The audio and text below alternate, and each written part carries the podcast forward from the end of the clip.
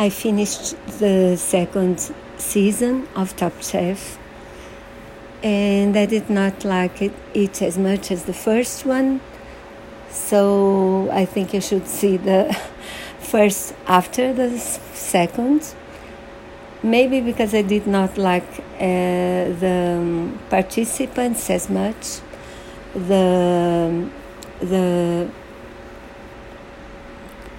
the episodes and the tests are good, uh, so are the judges.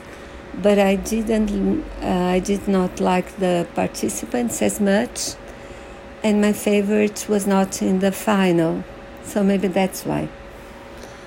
Anyway I think it's worth watching